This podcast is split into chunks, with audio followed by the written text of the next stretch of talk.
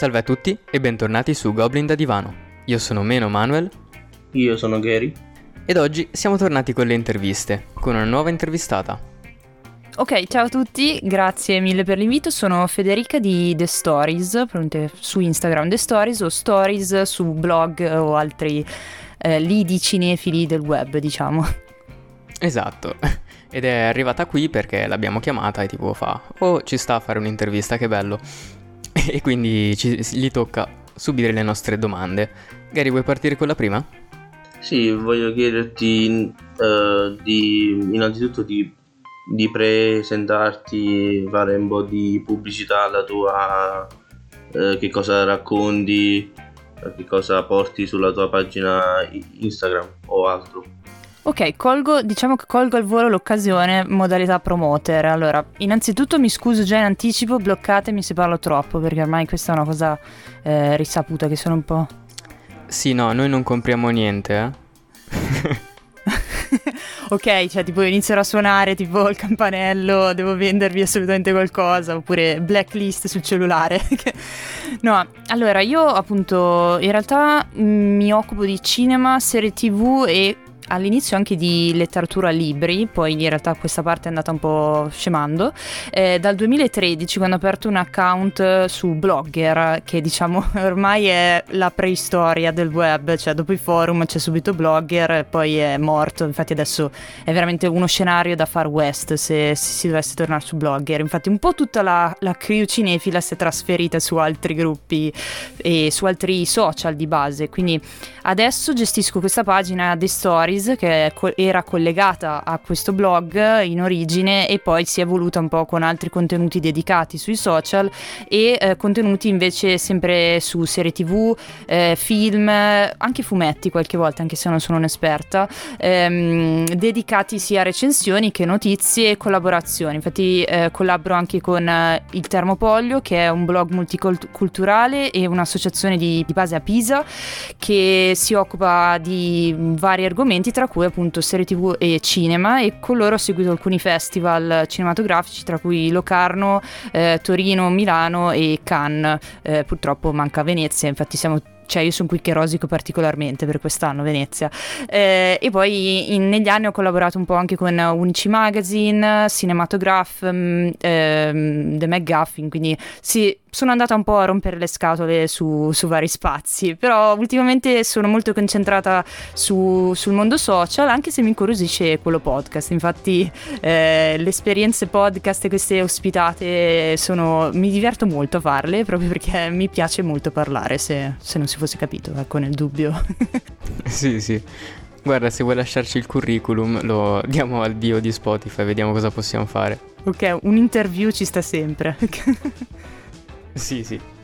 Guarda, eh, vedendo la tua pagina Instagram ho notato che fai anche un sacco di challenge, possiamo chiamarle così, come, come un torneo tra squadre di calcio visto con uh, i film al posto dei giocatori, mi pare.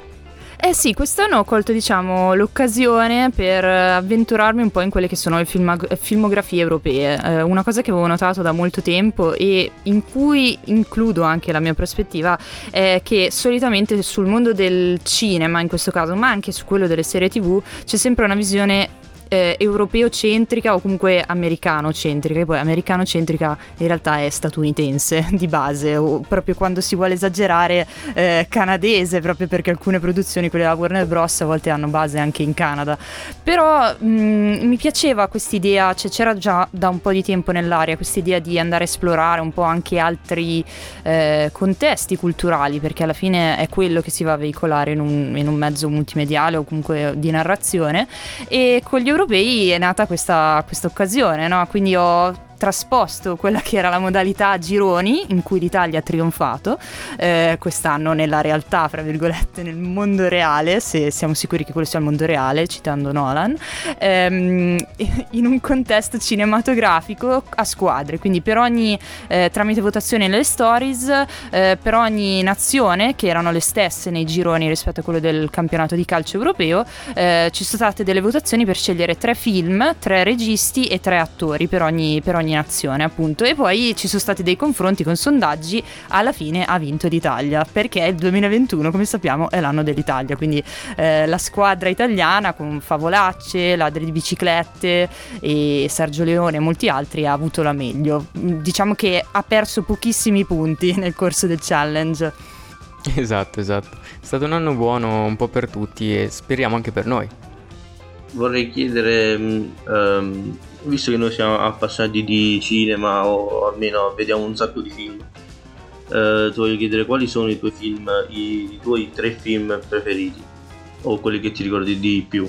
Ah, allora, devo dire che molto spesso si dice, ah, il mio film preferito è X e si vive un po' in funzione di quel film preferito eh, che a volte si pensa che vada un po' a delineare quello che è il gusto di, di una persona in ambito cinematografico. Il mio periodicamente cambia, infatti eh, ad esempio c'è questa applicazione no, Letterbox che è super utile per quello che io continuo a aggiornare nella sua sezione fa- favorites perché costantemente cambio idea. Eh, in questo momento i miei tre in generale sono ehm, Double Indemnity di Billy Wilder, che è un classico del genere noir, per non dire forse il film per eccellenza che contiene tutte le caratteristiche del noir, anni 40, quindi molto indietro. In realtà l'ho recuperato solamente pochi anni fa ed è stato un colpo di fulmine, quindi un po' un, un pilastro in questo senso è diventato.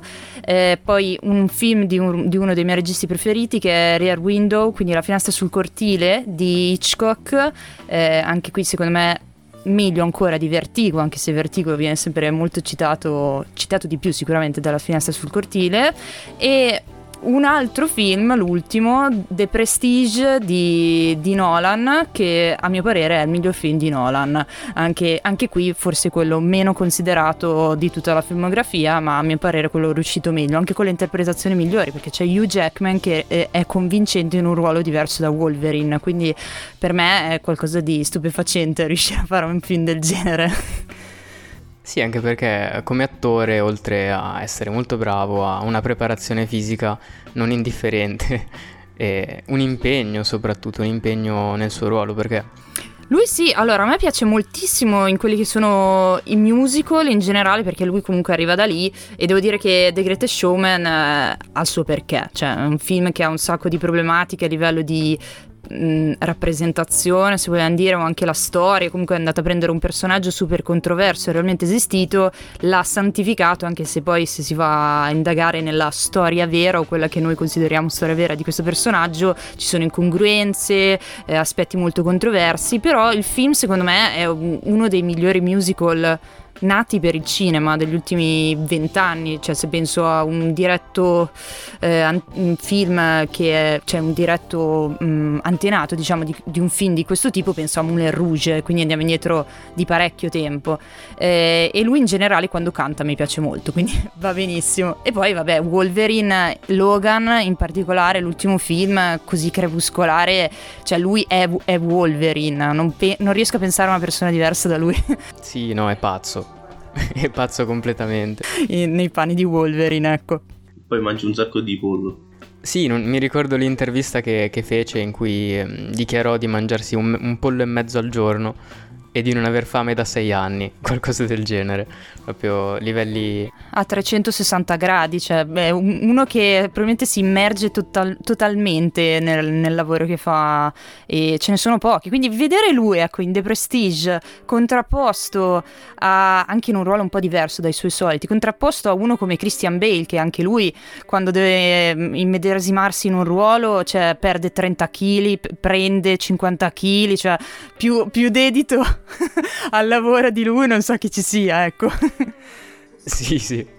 Bene, una volta finiti appunto i tre film preferiti che in realtà non sono mai, sono un po' nel tuo team, cioè non c'è un film preferito, va, dipende, dipende dal mood. Un giorno ti svegli che è Shutter Island, il giorno dopo ti svegli che è eh, l'asilo Mariuccia o, o qualcosa del genere. Quindi già che ci siamo tiriamo in ballo anche le serie tv anche di animazione, se, se, ti fa piacere, di, non so, consigliare a chi ci sta ascoltando una o più serie che secondo te meritano di essere viste. Allora, ti dirò, rimaniamo sempre sul gioco tre titoli eh, da scegliere o mm, posso scegliere? Guarda, ti direi di sì solo per uh, avere un, una specie di scaletta. Ok, ok. Allora, io sicuramente quando consiglio una serie TV nell'ultimo periodo eh, mi concentro su un'annata Mm, per due titoli nello specifico. Eh, di base bisogna sapere che io sono una fangirl di HBO, quindi qualsiasi cosa che, mh, mm, mm, fatta da HBO per me potrebbe essere oro colato, anche se ultimamente qualche scivolone arriva da, que- da, da quel fronte. E nel 2019 in particolare HBO ha sfornato due titoli che secondo me sono eh, tra le migliori produzioni di tipo seriale degli ultimi dieci anni sicuramente, ma mi azzarderei a dire anche vent'anni. Eh, la prima è Watchmen di Damon Lindelof, eh, che è l'adattamento.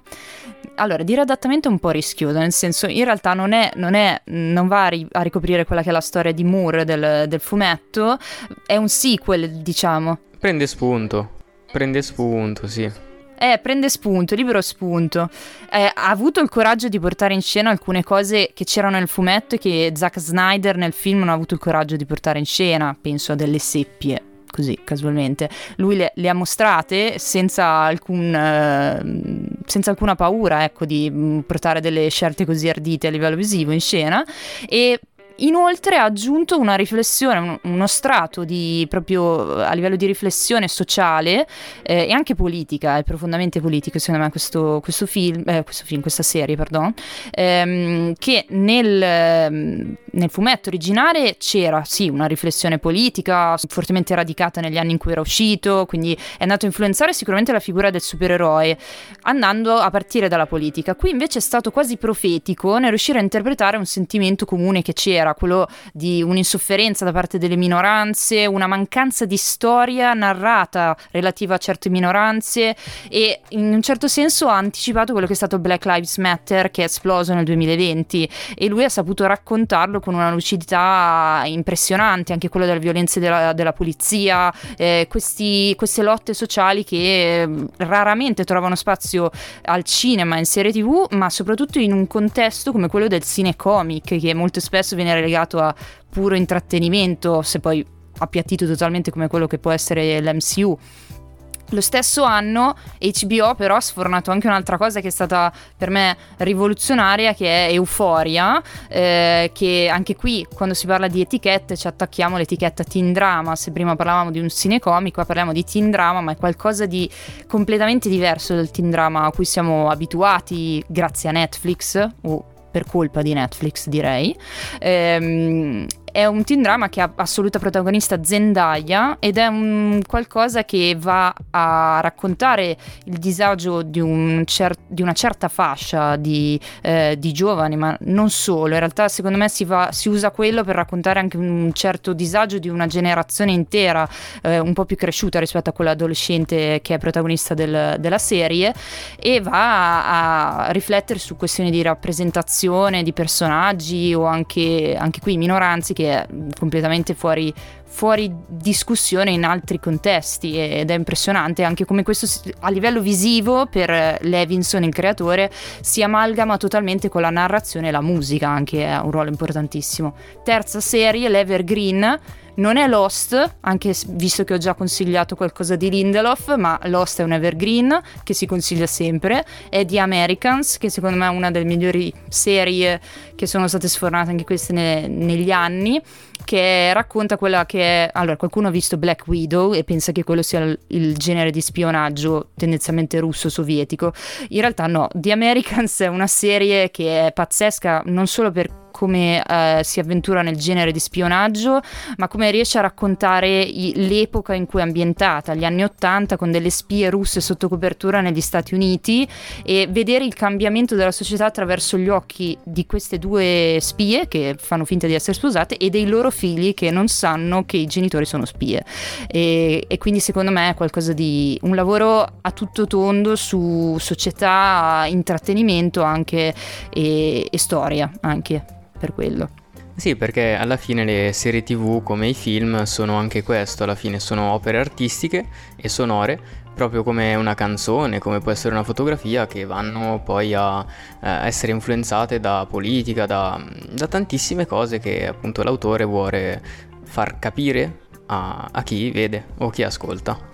E a noi questo piace sempre quando vediamo qualcosa di simile a una serie tv che vuole fare una critica sociale, ma anche semplicemente un, anche solo uno scatto fotografico in quel senso. Eh sì, cioè e poi è molto urgente, nel senso riuscire a, a, veicolare certi messaggi senza però passare per faziosi, c'è sempre il rischio, soprattutto dopo quello che è successo con Weinstein e tutto quanto. Però ad esempio penso a un altro film recente, anche qua lo aggiungo come jolly agli altri tre, diciamo, che è Promising Young Woman, che in Italia è passato un po' in, sardi- in sordina, non in sardina, è un po' brutto, eh, poi adesso è meglio non parlare di sardine. E, ehm, mh, devo dire che è un film che anche lì ha un messaggio sociale e in generale politico um, che ha molto spaventato e forse anche per quello ha ricevuto qualche critica pesante, però è un film necessario, cioè serviva un film di questo tipo anche per scuotere un certo tipo di rappresentazione in sala. Sempre se vedremo ancora delle sale, eh, perché non è sc- così scontato di questi tempi. A me piaceva però. Ammetto che mi piaceva andare al cinema un giorno. Ai tempi. Ai tempi. Prima del Covid. Avanti Covid, AC. Non ci sono ancora andato tra l'altro da quando hanno chiuso tutto. Mi manca. Un pochettino. E adesso hanno riaperto, devo dire che la stagione estiva che hanno fatto, eh, cioè, mh, probabilmente proprio per l'esigenza di portare qualcuno in sala, nonostante tutto, è stata molto coraggiosa. Se si pensa alle vecchie stagioni estive italiane, vedere tutti questi cine, cioè cinecomic colossal come possono essere Jungle Cruise, eh, da noi The Suicide Squad, ma anche i me contro te banalmente. Noi possiamo criticare quanto vogliamo la qualità di un film, ma sono quelli. Però portano gente al cinema che porta, esatto, che portano gente al cinema e fanno anche eh, un favore, fra virgolette, ad altre produzioni più piccole, più interessanti, che però grazie anche a questi incassi possono trovare spazio, che non è scontato in generale.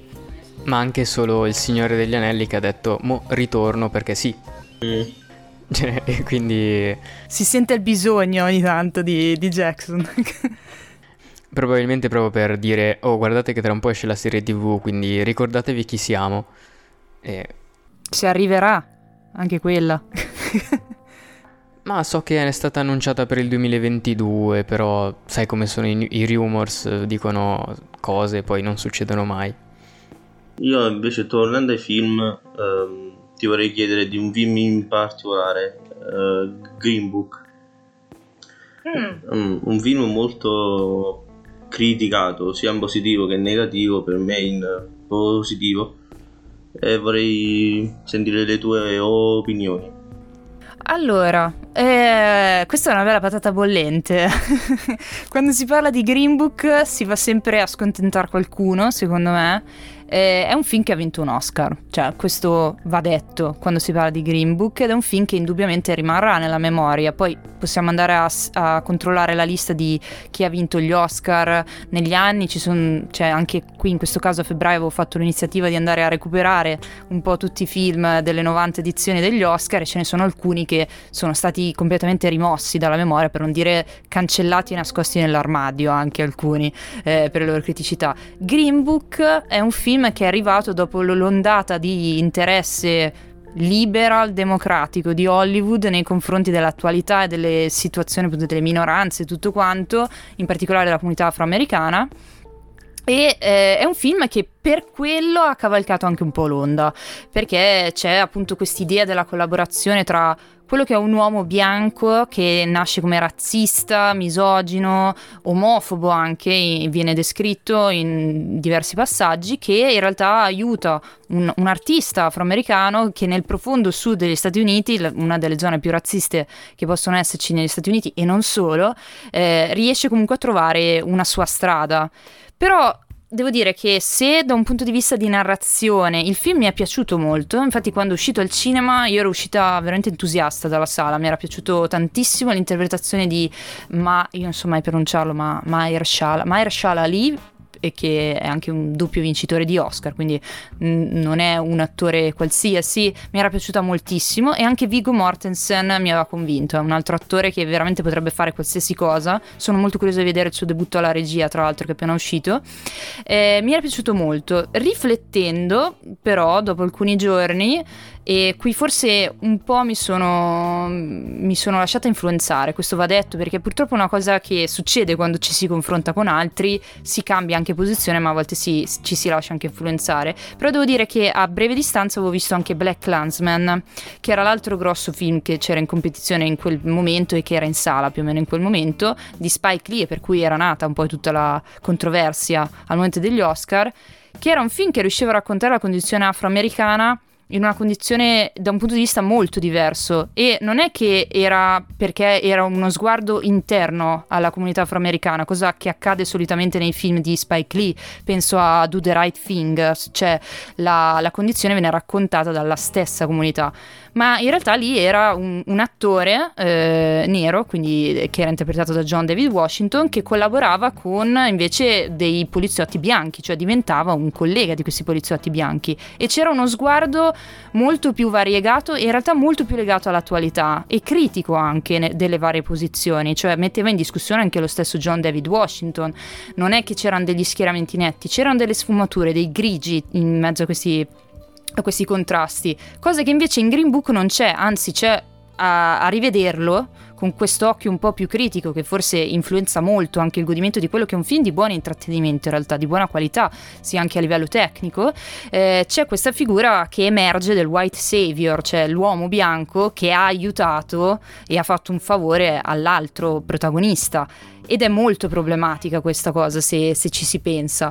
Poi si può discutere sulla qualità del film, che secondo me è un film molto buono e su questo non cambio idea perché sicuramente eh, non ha problematiche particolari a livello tecnico, appunto a livello di recitazione eccezionale, però è un film molto problematico, sicuramente fa discutere e un film che fa discutere secondo me è sempre un film da vedere.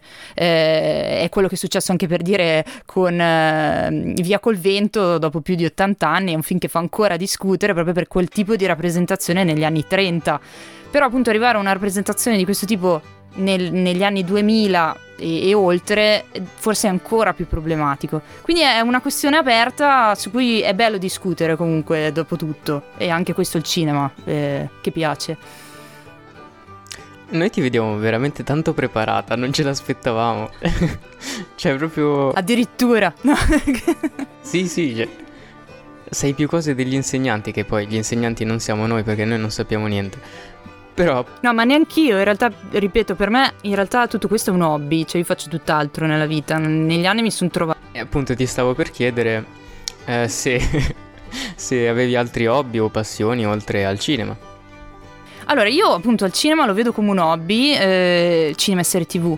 Eh, ho avuto la fortuna, grazie a dei gruppi molto affiatati, come sicuramente sarò sempre estremamente grata al Termopoglio, questo sito e associazione che mi ha dato tantissime possibilità di andare anche ad eventi, a anteprime stampa, cioè qualcosa che un, un appassionato comunque sogna da sempre, cioè non solo per andare al cinema gratis, ma anche per vedere qualcosa in anteprima, cioè avere l'esclusiva è qualcosa che comunque è, è, è bramata in un certo senso. Ti fa sentire speciale comunque, sì. E ti fa sentire speciale vedere gli attori che parlano del film, eh, perché è, è, parlare del cinema, no? è parlare di storie, poi da cui un po' il nome di fantasia, parlare di storie che ci piace, non è eh, per forza star seduti su una poltrona, no? ehm, però appunto è qualcosa che è distante da quello che faccio, in realtà arrivo da un, una formazione scientifico-tecnica, io lavoro in ambito di ingegneria ambientale, quindi qualcosa di molto diverso in realtà da, dal cinema e come altra passione la musica sicuramente, ma non è sicuramente al pari del cinema. E poi vabbè il tennis, che ultimamente vedo più sullo schermo che, eh, che su, sui campi, diciamo. ok. Gary, fai la battuta della palla al balzo per il tennis. No. Falla, dai. Um, invece uh, noi siamo molto cari al trash cinematografico o serie. Ti voglio chiedere se ti piace il genere trash. il genere della monnezza cinematografica, voluta e non voluta. Però con trash vogliamo sottintendere che noi non guardiamo Sharknado. Quello non è trash, quello è monnezza e basta. È monnezza e basta, cioè non ha neanche una componente artistica trash da salvare, secondo me. no, allora, eh, per me trash inteso come trash mh, mm, concepito come tale rimaniamo sugli squali. Ci sono i sequel dello squalo. Noi forse eh, preferiamo quello non voluto però anche quello voluto a volte può essere interessante. Ma in realtà secondo me anche questi rientrano sono un po' borderline in questo senso. Cioè tutti i sequel dello squalo. Cioè già solo il pensiero adesso di fare un sequel dello squalo di, di Spielberg cioè, è qualcosa che fa paura, un po' come probabilmente quello che ha provato Villeneuve quando ha preso Blade Runner, ha detto facciamo un sequel, cioè significa scavarsi la fossa, potenzialmente, no?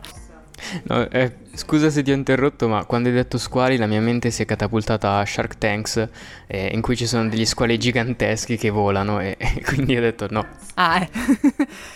Ma devo dire che squali e piranha hanno una sorta di accezione trash eh, che c'è sempre. Poi bisogna vedere se ci sono pretese artistiche. Cioè, i sequel dello squalo ci sono dentro attoroni anche, quindi Roy Schneider, cioè, non è che sono eh, stati concepiti come trash eh, totale, cioè, risult- sono risultati trash. E- ed è assurdo pensare che si sia pensato a un sequel dello squalo in questo senso. Poi ne sono stati fatti tanti, no? Eh, così. Però per me la vera accezione trash trash, e qui introduco la mia, la mia interpretazione del, del termine, è il guilty pleasure, cioè comunque è una cosa che mi piace, non la butto via, la guardo consapevolmente che sia una cosa orrenda. E devo confessare, questo forse è un po' una confessione che è meglio non fare dopo anni, però eh, che la mia passione per serie tv è nata con un guilty pleasure, cioè Pretty Little Liars, non so se l'avete visto, però è qualco- è il team drama che ha aperto le porte a tutti i team drama che ora eh, inquietano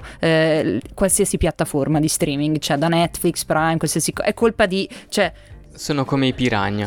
Esatto, è colpa di Pretty Little Liars, che è stato presentato, e questo anche qui si torna sempre al confronto con grandi titoli, è stato presentato come un diretto successore di Twin Peaks, cioè è, è qualcosa di sconvolgente pensare a una cosa del genere, ma le, le, i primi promo facevano riferimento al chi ha ucciso Laura Palmer trasposto sulla questione Ellison che è la protagonista di cioè da cui parte tutto Pretty Little Liars. Però è una serie che a me piace cioè io la riguarderei. Però sono consapevole che è una serie che ha problemi di buchi di sceneggiatura personaggi poco credibili attori di 30 anni che fanno dodicenni cioè è, è una serie che ha tanti problemi. Però la riguarderei nonostante il finale. Un po' come gli irregolari gli irregolari che tra l'altro noi abbiamo apprezzato. Mm. È il guilty pleasure, quello alla fine. Piace consapevolmente. Guarda, in teoria le domande sono finite, quindi se vuoi dirci qualcosa di tuo, di personale, tipo... Non sappiamo, quello che vuoi, puoi dire quello che vuoi adesso. Ah, ho carta bianca. Carta bianca. Allora, adesso preparatevi, mm, chiudiamo il podcast e diventa mio sostanzialmente, prendo il controllo totale della, della, situazione. No, in realtà anch'io da qualche tempo, sempre con altri ragazzi sia di Instagram che appunto anche il Termopolio, si, si sta lavorando per approdare su quello che è il mondo podcast, che eh, come mi confrontavo off uh, microphone, diciamo, eh, mi, mi incuriosisce molto proprio per questa mia ossessione nel parlare, diciamo, che magari non piace a nessuno, però vabbè, se non mi ascoltate, pazienza. Ehm, magari non in questa puntata. esatto, sarebbe meglio, grazie. Io la vorrei fare durare e... un'ora e mezza. e, ehm, cioè, nel senso, mi piacerebbe lanciare qualcosa mh, mm, legato magari al cinema classico, che è quello dell'età d'oro che è stato un po' dimenticato in tempi recenti ma anche magari andando a esplorare un po' quelle che sono le filmografie di registi, attori, cose di questo tipo. E poi vabbè, rimarranno sempre un po' eh, piccole rubriche di classici sempre su Instagram, di colonne sonore, anche le mappe cinefile, ultimamente ho lanciato anche questa cosa qui che appunto coniuga un po' quello che è il mio lavoro nell'ambito di cartografia con eh, quello che è la passione del cinema, quindi in realtà ci sono sempre tante idee e il problema è poi come realizzarle e dove trovare il tempo per realizzare materialmente, quindi speriamo. Beh, potresti fare un film in cui c'è il protagonista è una sedia e tu che ci si metti sopra inizi a parlare. E basta. Beh, E dura due ore. potrebbe essere meglio di, della Snyder's Cut. E dura meno della Snyder's Cut anche. no, perché dovresti enfatizzare bene i momenti, quindi dei primi piani. Dovrei fare tante slow motion e rallenti sulla sedia. Mi ricordo il film di Mr. Bean di Willem Dafoe. Ah, oddio, non ricordo. Cioè, praticamente c'è Willem Dafoe che cammina a rallenti e parla. Ah, ok, quella musichetta triste. È un guilty pleasure questo? No. Sì, no, è tu, tu mi parli di cose che io non ricordavo di sapere. No, beh, Mr. Bean è proprio un capolavoro, dai, non, non possiamo paragonarlo. È un cult. Sì, è un cult. Bene, direi che mh, anche per questo podcast è tutto. Eh, noi vi ringraziamo e ringraziamo la nostra ospite Federica. Grazie a voi. E ehm, è, stata un, è stato un podcast brutto fatto da Goblin Brutti per un podcast brutto, non l'ho sbagliata di nuovo ogni volta. è, sempre, è, facile, non è poi che sia così difficile, però. Eh, vi ricordiamo che potete seguirci su Instagram con chiocciola goblin trattino basso da trattino basso divano abbiamo anche discord dove potete parlare e fare cose belle c'è anche l'instagram di Federica che è ehm, chiocciola the stories punto trattino basso me lo ricordo Esatto, sì, per complicarsi la vita. Eh, e poi cos'è che abbiamo Gary? Poi abbiamo YouTube dove stiamo pensando di caricare qualcosa di diverso dai podcast. tipo fare la pasta col tonno un, un reality show. sì di 16 ore diviso puntate Mm. e poi basta direi che possiamo salutarci qui con uno С днями.